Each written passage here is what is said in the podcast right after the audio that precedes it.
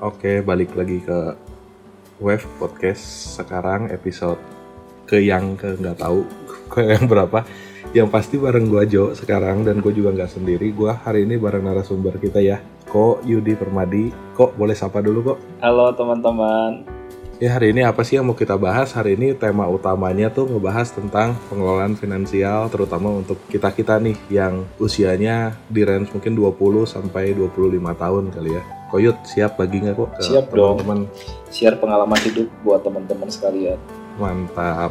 Ko Yudi mau perkenalin diri atau udah tahu? Mungkin boleh kali ya. Mungkin kan ini podcastnya ke depan nggak nggak cuma buat jemaat kita doang. Siapa tahu ada teman-teman di luar jemaat juga yang ngedengerin. Nah, perkenalin teman-teman, nama gue Yudi Permadi. Nah, gue sekarang udah usia 30 tahun. Pekerjaan gue sehari-hari sekarang interior arsitek gitu. Kesibukan lagi apa? kesibukan ya kalau kalau main job ya gue di arsitek interior lah kalau saya job ya mungkin ada yang lain lah Yang lainnya tuh apa tuh kalau boleh tahu? yang lainnya Yang lainnya apa tuh? ya part of investment ada di saham juga ada ngajar juga di saham jadi memang dunia investasi itu dunia yang cukup menarik buat gue pribadi dan gue rasa setiap anak muda harus tahu investasi karena Hmm. kalau nggak belajar investasi dari muda sayang sekali sih sebenarnya gitu Jadi sekarang bakal bagi nih tips investasi ke kita-kita nih. boleh dong apa sih yang nggak buat kalian Oke oke. Nah sekarang paling awal nih, paling awal kita ke masalahnya dulu kali ya. Kalau menurut lu sendiri kok berapa sih tabungan tabungan yang harusnya dimiliki oleh remaja seumuran gua nih? Gue sekarang umur 23. Ya di range 20, 21, 22 sampai 25 gitu. Kita baru lulus kuliah, anggaplah kita patok di 25. Di 25 harusnya kita udah punya tabungan berapa sih? kalau di sekitar umur 25 ya mungkin buat gua tiap orang pasti akan berbeda tergantung dari bagaimana mereka bekerja dan bagaimana mereka punya pola saving dalam kehidupannya. Nah, kalau misalkan teman-teman yang ditanya umur 25 udah punya saving berapa? Mungkin sebagian besar ditanya nggak punya. Apalagi misalkan anak-anak zaman sekarang rata-rata kayaknya pokoknya lu dapat gaji ya dihabisin aja tiap bulan buat buat main buat eh, beli beli handphone kek beli baju kek Starbucks kek atau apa pun lah sekarang cuman buat gue pribadi gue melihat bahwa harusnya eh, buat umur 25 mungkin ya lu at least udah punya ya 25 sampai 40 juta lah gitu buat lu saving gitu dari umur lu 22 at least gitu kurang lebih segitu kali ya 25 sampai 40 lah 25 sampai 40 juta ya. Tapi kan kalau kita ngelihat ke zaman sekarang nih trennya, maksudnya gaya hidupnya orang-orang, apalagi anak-anak nongkrong lah, anak Bandung nongkrong gitu. Itu kan udah jadi kayak budaya ya sekarang udah bisa dibilang agak jadi budaya nggak sih? Kalau Koko ngelihat ke anak-anak yang di bawah Koko nih umur-umur segini. Jadi kalau keluar beli kopi, beli minuman, beli boba tuh. Itu kan sebenarnya dengan anggaplah kita ngomong gaji orang bar- anak umur kita baru lulus mungkin 4, 4 juta mungkin 5 juta tapi kalau setiap keluar kita beli minuman kayak gitu yang harganya mungkin yang nggak murah juga ya 30 50 40 ribu apa mungkin Iya, kalau belinya model-model kayak Starbucks itu ya mahal lah. Memang eh, zaman sekarang sama zaman gue dulu mungkin agak agak sedikit berbeda kali ya. Zaman gue dulu kayaknya eh, mall eh, ya paling cuma ada eh, Ciwok dan TSM, VJ juga kayaknya ya lumayan sih. Tapi basically semua orang kayaknya kalau cari hiburan larinya ke mall. Nah, nggak ada tuh kayaknya hiburan-hiburan yang lain, kafe, zaman gua kayaknya belum banyak. Apalagi eh, coffee shop yang gitu-gitu zaman gua nggak ada sama sekali lah. Mungkin cuma ada kopi purnama doang, tapi basically anak milenial kayaknya nggak akan datang ke tempat-tempat kayak gitu zaman dulu. Karena semuanya larinya mainnya ke mall. Nah, oh, atau kafe-kafe hits mungkin kafe-kafe hits zaman gua kayaknya cuma di Dago doang, Dago Pakar, gitu doang. Saya jarang kayaknya. ya kalau sekarang kan di mana-mana dikit-dikit buka cafe hits buka cafe hits. Kalau nggak nyoba nggak keren tuh kayaknya. Memang buat anak-anak sekarang yang jadi problem sebenarnya selain dari masalah eh, kafe yang berjamur terus eh, kedua adalah mereka dunia yang sangat-sangat cepat. Karena anak milenial sekarang adalah anak 4.0 mereka semua hidupnya dengan internet. Kalau zaman gua kan gua nggak terlalu terlalu hidup dengan internet. Sekarang apa-apa di Instagram. Lu lihat makanan semua di Instagram. Lihat kafe menarik semua di Instagram. Lihat tempat bagus Instagram. Apa apa Instagram. Semua based on Instagram. Ada temen lu posting apa? Ih bagus ya. Pengen ke sana. Ada temen lu bagus posting nanya. Ini di mana? Apa segala macam. Jadi basically eh, Instagram tuh jadi hal yang yang apa ya sangat sangat bagus tapi sangat berbahaya sebenarnya buat anak-anak jadi ya ada sisi positif ada sisi negatifnya lah. Dengan kita melihat perkembangan teknologi. Karena ya sadar nggak sadar itu merubah lifestyle generasi gitu. Ya karena jadi apa kalau negatif itu jadi kayak ya posting bahan posting harus dicari. Negatifnya sebenarnya gini orang di dunia maya kan pengennya menampilkan apa yang terbaik dari versinya dia. Nah sometimes anak-anak tuh terlalu memaksakan yang bukan di kapasitasnya dia. Itu yang jadi berbahaya sebenarnya. Misalkan eh, gua gua nggak punya eh, sepatu Yeezy atau NMD misalkan. Nggak apa-apa gue paksain beli replika misalkan. Atau misalkan gue eh, apa namanya teman-teman gue lagi pada posting ke Bali apa segala macam jadinya gue pengen ke Bali. Padahal sebenarnya gue bukan tipe orang yang senang jalan-jalan tapi karena teman-teman gue pada ke Bali ya gue pengen aja ikutan terus gue foto di Bali dan balik misalkan. Atau misalkan teman-teman gue lagi senang pada nongkrong di kafe kafe si Anu misalkan. Ya udah gue ikutan juga deh biar jadi anak-anak yang gaul ceritanya. Karena menurut menurut anak-anak ini yang gaul tuh yang mereka lihat di lingkungan mereka seperti apa di Instagram seperti apa itu yang nge-create eh, dalam konsep gaulnya mereka lah istilahnya. Karena itu beda banget zamannya sama zaman gua. Zamannya gua misalkan kayak zaman gua dulu misalnya cewek nih Sweet Seventeen nggak ada. Lu ke trans hotel terus eh, pesta gede-gedean nggak ada. Paling paling banter cuman ke rumah makan restoran makan eh, acara sedikit pulang. Kalau sekarang lu ke hotel disco time lain-lain. Nginep lagi kadang. Udah kayak orang nikahan. Eh, udah kayak orang nikahan budget dan lain segala macem. Misalkan lu kalau zaman dulu makan sweet seventy berapa sih ke restoran? Kalau sekarang udah kayak orang weddingan. Kasih mobil kasih ada foto prewed apa foto, foto pre-suite. pre-suite, nah, pre-suite. segala video pre-suite. Ke Singapura ke mana itu itu bener-bener nge-create apa ya nge-create satu lingkungan yang luar biasa sih Instagram dengan ada orang satu melakukan kayak gitu. Teh memicu orang lain untuk gue pengen kayak gitu. Nah itu yang buat gue sih agak problem sebenarnya generasi zaman sekarang. Jadi bikin jadi bikin standar baru lah ya. Bikin standar baru. Dengan adanya ini tuh Nah. juga ada standar standar ke kerenan baru. Ya gitu tapi kan sebenarnya kan nggak harus seperti itu. Cuman karena ya yang sering mereka lihat di Instagram seperti itu ya mereka otomatis sadar nggak sadar jadi terbawa lah ke alam bawah sadarnya sih menurut gue gitu ya. Tapi kan nanti bakal ada yang ngomong nih kok kayak ah kok itu mah kan zaman lo sekarang zaman gua kayak gini nih. Masa gua nggak boleh ikutan gaul? Gimana tuh menurut lo buat gue bukannya nggak boleh gaul bukannya nggak boleh nongkrong bukannya nggak boleh main bukannya nggak boleh liburan semua boleh. Tapi dalam batas porsi yang tepat. Misalkan lu uang jajan misalkan sebulan 10 juta lu mau spending 6 juta 7 juta sebulan terserah lu sih. Tapi kalau lu uang uang jajan lu sejuta lu gaul sama temen-temen yang uang jajan lu 10 juta lu akan terlalu memaksakan diri lu untuk memiliki gaya hidup seperti mereka. Itu yang jadi problem sebenarnya.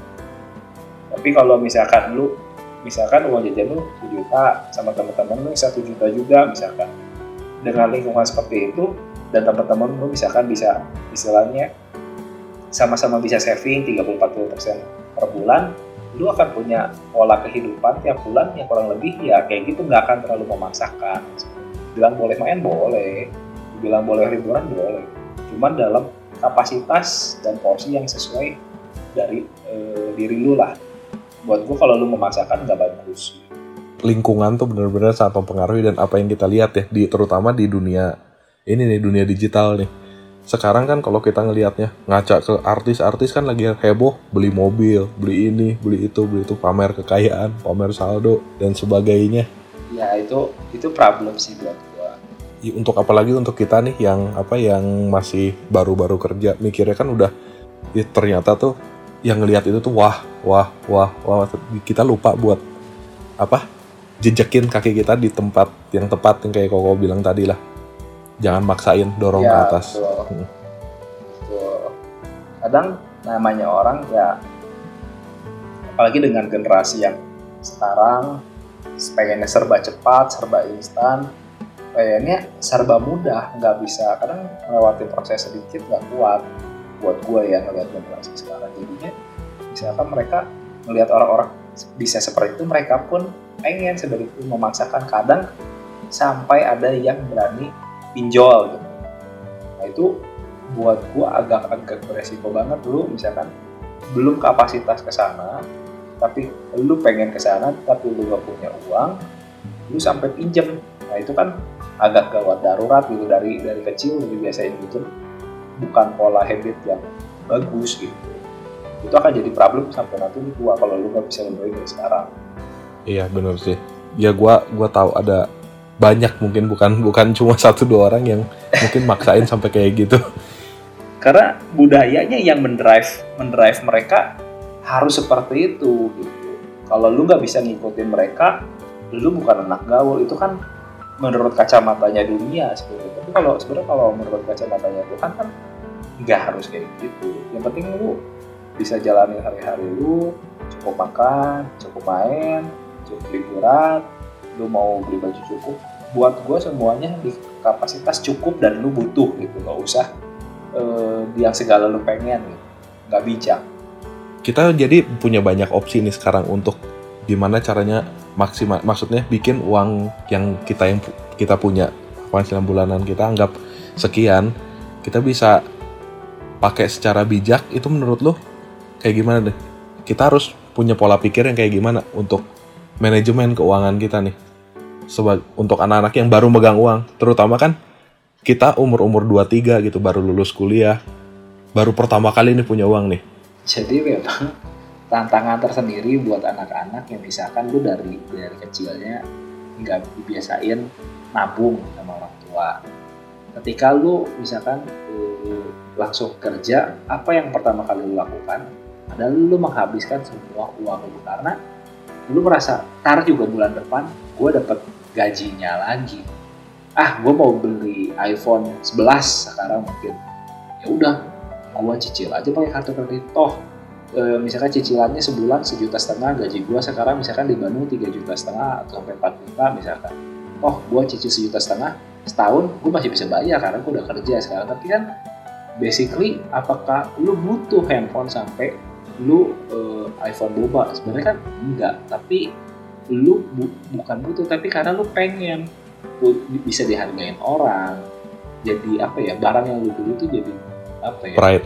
prestis tersendiri di mana orang menghargai lu dengan apa yang lu pakai.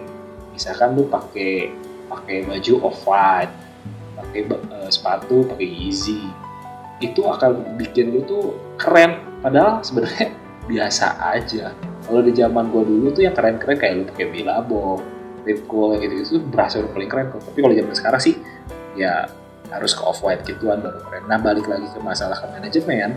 Buat gue sih kalau lu baru awal kerja harusnya lu bisa membagi uang lu ke dalam beberapa pos. Nah yang pertama yang pasti uh, yang harus lu lakukan adalah lu 10% adalah lu uh, simpan buat tempat lu ibadah. Mau lu ke gereja kayak mau lu ke apa namanya uh, masjid kayak lu pisahin lah lu buat sedekah lu buat buat uh, merasa harus bersyukur bagaimana lu uh, apa namanya uh, udah bekerja lu dapat uang dari Tuhan lu bisa balikin lagi gitu istilahnya nah itu adalah hal yang pertama yang harus lu, lu lakukan kedua nah lu setelah potong 10% yang tadi lu lakukan Yang paling pertama adalah investasi.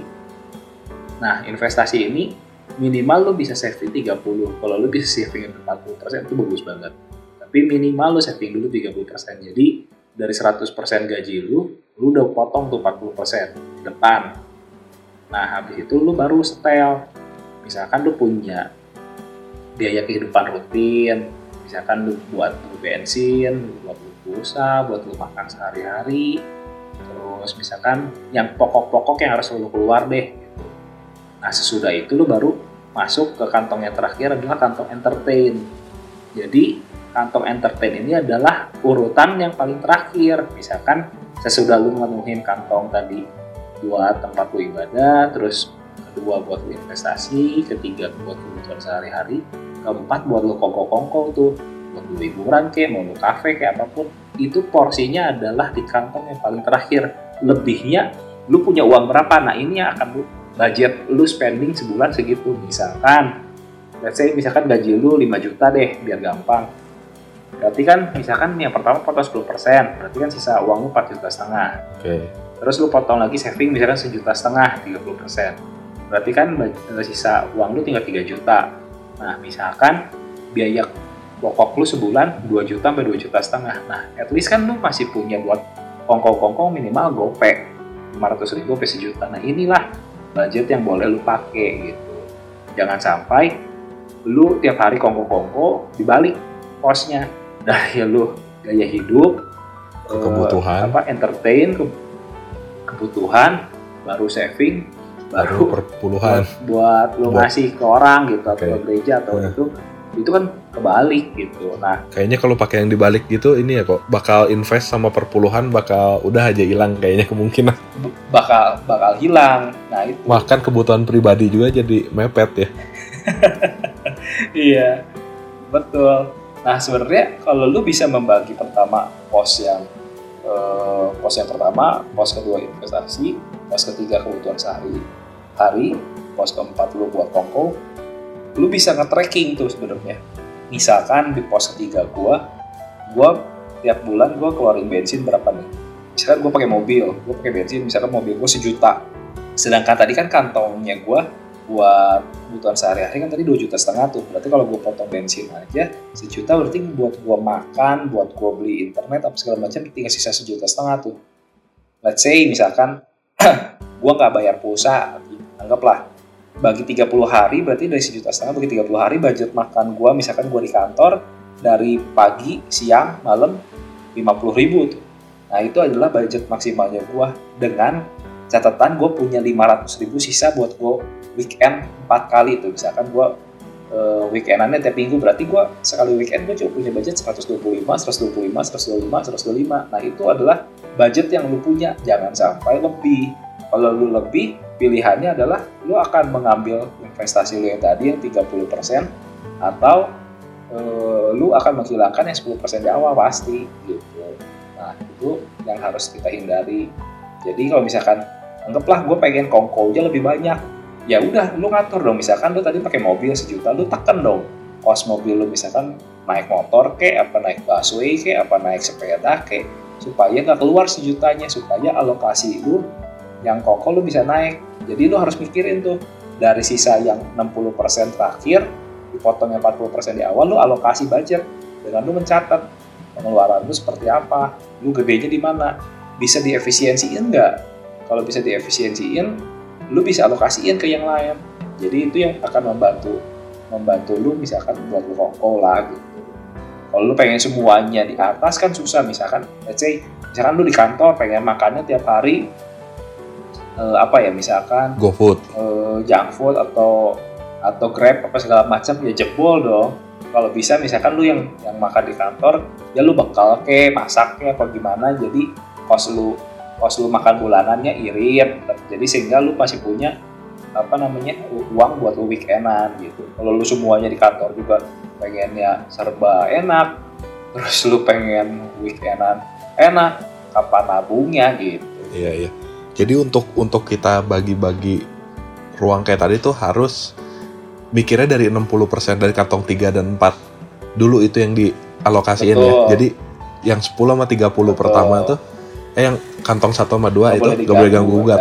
nggak boleh ganggu lupain aja Anggap penghasilan kita tuh cuma 60%. betul jadi kalau misalnya lu 5 juta anggaplah penghasilan lu berarti berapa 3 juta aja yang 4 juta eh 2 juta sorry udah hilang aja anggap hilang Anggap kita emang punya penghasilan 3 juta hari ini gitu. betul gitu anggap hilang aja nggak ada tuh sisanya Oke. Terus sekarang kan lagi musim juga tuh kayak apa? Dompet, dompet online. Jadi dompet e-wallet, model OVO, Dana, oh iya Shopee, e-wallet. Heeh. dan sebagainya. Kalau gua sendiri jujur agak terganggu dengan adanya itu karena gua yang yang eh, apa? Cashback apa papan cashback papan cashback yang kita lihat cashback cashback seakan semua lebih hemat akhirnya gue jadi belanja lebih mahal karena tulisan cashback itu tuh. Dan gua rasa juga mungkin banyak yang kayak gitu tuh anak-anak seumuran gua karena ngelihat ah dari gua tadinya keluarin 50 ribu cuma bisa dapat ini jadinya bisa dapat ini sama ini nih 60 ribu bisa dapat ini sama ini misalnya.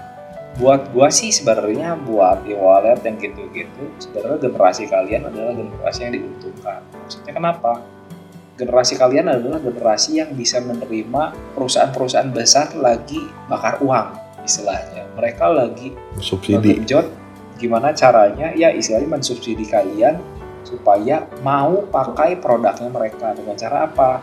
Mereka kasih cashback dengan promo-promo tertentu sehingga kalian menggunakan program aplikasinya mereka. Sebenarnya kalian diuntungkan banget cuma memang masalahnya adalah karena merasa semuanya serba diskon jadi semuanya serba ingin. Nah itu yang jadi problem.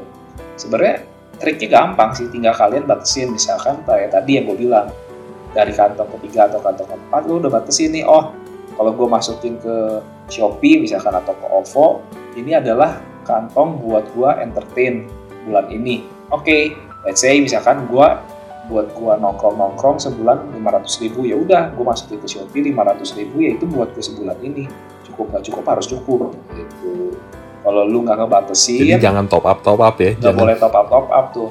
Kalau lu udah batasin kayak gitu mau nggak mau kan lu mikir nih misalkan baru minggu pertama aduh udah keluar 300 ribu nih tiga minggu lagi tinggal 200 ribu gimana caranya? Kan lu akan berpikir. Tapi kalau lu nggak batasin dia lu nggak akan berpikir pokoknya beli aja apa yang lu pengen lu beli gitu. Jadi lu nggak apa istilahnya? Nggak membatasi diri lu.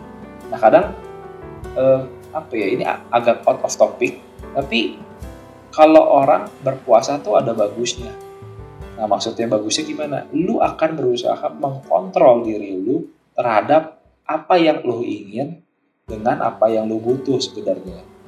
Nah, sebenarnya prinsipnya sama dengan lu mengatur kantor apa kantong keuangan, investasi sama aja.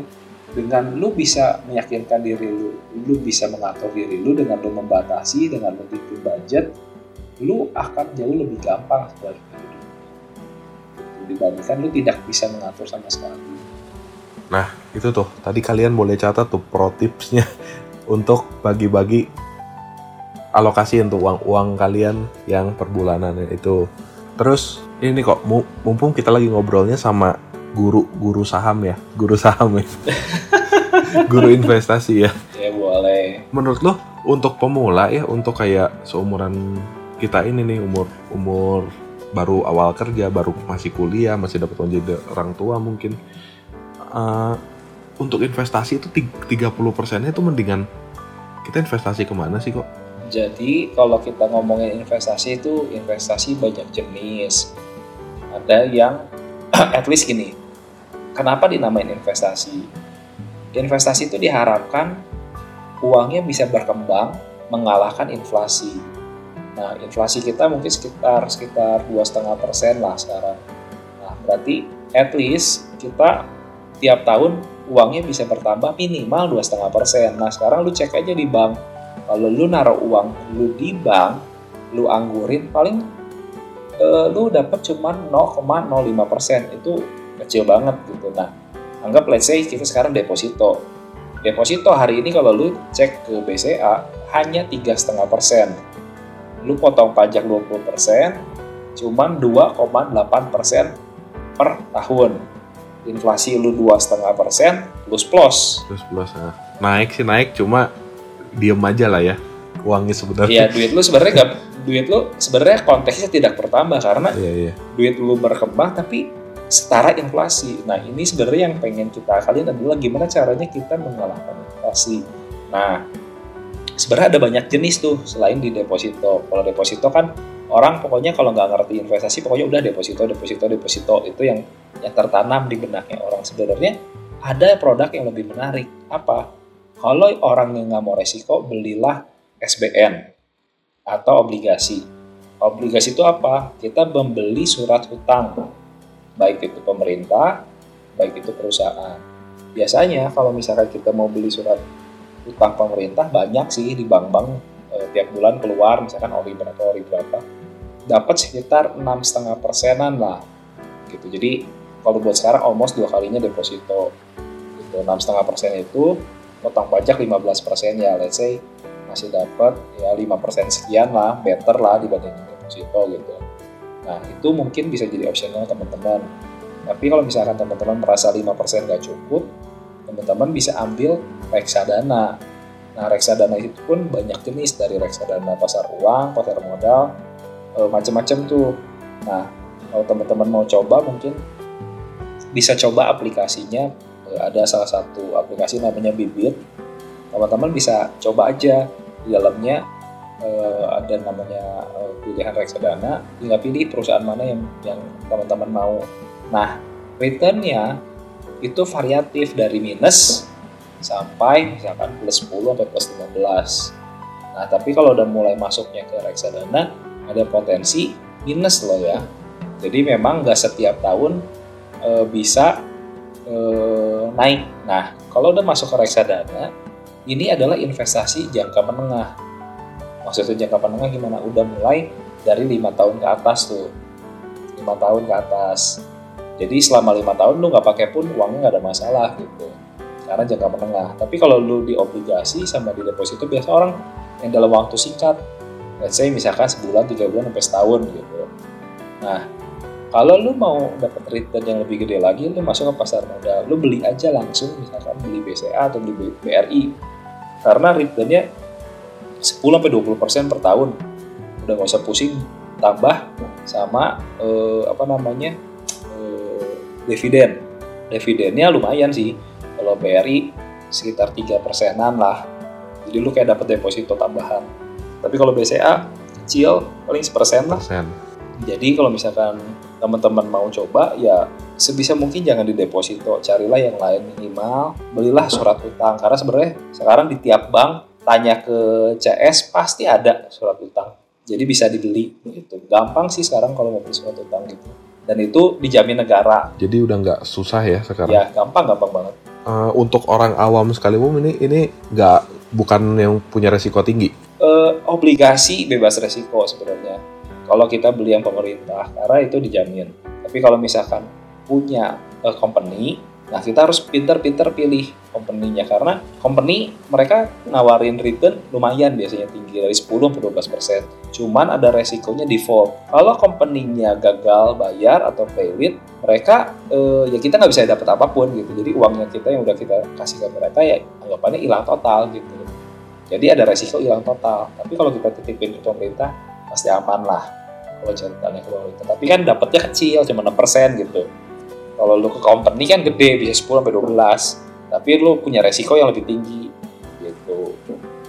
Jadi harus mulai mungkin karena kalau ngandalin gaji doang atau tabungan tabungan tabungan tiap bulan agak susah kan mungkin untuk ngejar. Jadi ya invest harus mulai belajar lah ya. Belajarlah dari obligasi dulu. Berani nanya, jangan jangan yang terlalu takut sama yang namanya investasi takut rugi lah takut resikonya gede lah dan sebagainya ya mungkin harus mulai dulu. Kadang orang takut karena mereka nggak mengerti. Tapi gini orang yang kerja pun yang buka usaha pun nggak ada jaminan mereka nggak akan kehilangan seluruh uang mereka. Misalkan gini e, eh, gue baru buka kafe di bulan Februari nih. Gue invest 1 M bulan 3 kena covid tutup total. Investasi gue 1 m anggapannya udah aja hilang. Gue nggak bisa operasi sama sekali. Oke. okay. Karena gue mau ngapain? Gue nggak bisa ngapa-ngapain. Customer nggak ada. Traffic sepi. Overhead gue gede. Ya udah tutup aja. Hitung-hitungnya resikonya hilang 1 m. Tapi kalau lu obligasi ya lu covid tetap aja jalan 6 persen ya. Karena masalah. Makanya kadang kita harus mengerti dulu produk-produk yang mau kita eh, ambil apa gitu investasinya. Supaya itu bisa membantu kita eh, membagi resiko membagi kantong misalkan ya boleh lah ada yang di deposito misalkan berapa persen obligasi berapa persen di properti berapa persen di emas berapa persen sehingga kita bisa mendiversifikasi apa namanya investasinya kita nggak ada masalah gitu. Jadi misalkan investasi emas lagi jelek nih, lagi jek, lagi lagi turun, Mhm. ya obligasi lagi naik. Atau misalkan obligasi e, bunganya lagi turun, emasnya tiba-tiba lagi naik kayak kemarin-kemarin tuh kan emas naik sekitar 30-40 persen, kan cepet banget. Jadi ya nggak masalah sih gitu. At least mau coba. Jadi yang penting mau coba dan mau nanya ya ke orang yang lebih ngerti, jangan malu gitu untuk nanya ke orang-orang yang lebih ngerti Ya harus nanya lah. di bidang ini. gua aja gua aja dulu nggak ngerti gua aja dulu nggak ngerti begini-begini berhubung gua dulu punya klien di pekerjaan gua dua-duanya bankers nah dari situ gua baru mulai belajar tentang dunia investasi karena dua-duanya sama-sama bankers tuh Nih, gue nanya banyak hal lah ke mereka yang dari gua nggak kepikiran sampai diajarin berbagai hal ya jadi gue belajar apakah mulainya mulus ya nggak juga cuman ya at least lu berani memulai kalau lu nggak mau mulai lu nggak akan mulai mulai gitu yang paling susah bukan bukan proses jalannya tapi step pertama untuk berjalan yang paling susah Mau gak jadinya lu jalan? udah jalan mah gampang Ya, oke. Kenapa? ya, jadi mau gitu ya, mau atau enggak lu maju gitu ya. Jangan. iya Kalau enggak selamanya kita diem dan ngeliatin orang udah ngelangkah jauh